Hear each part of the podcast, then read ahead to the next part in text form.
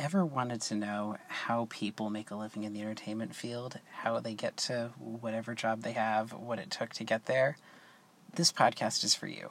So, Spinning Platters presents How Did I Get Here? And every other week, I'm going to sit and talk to some player in the entertainment world.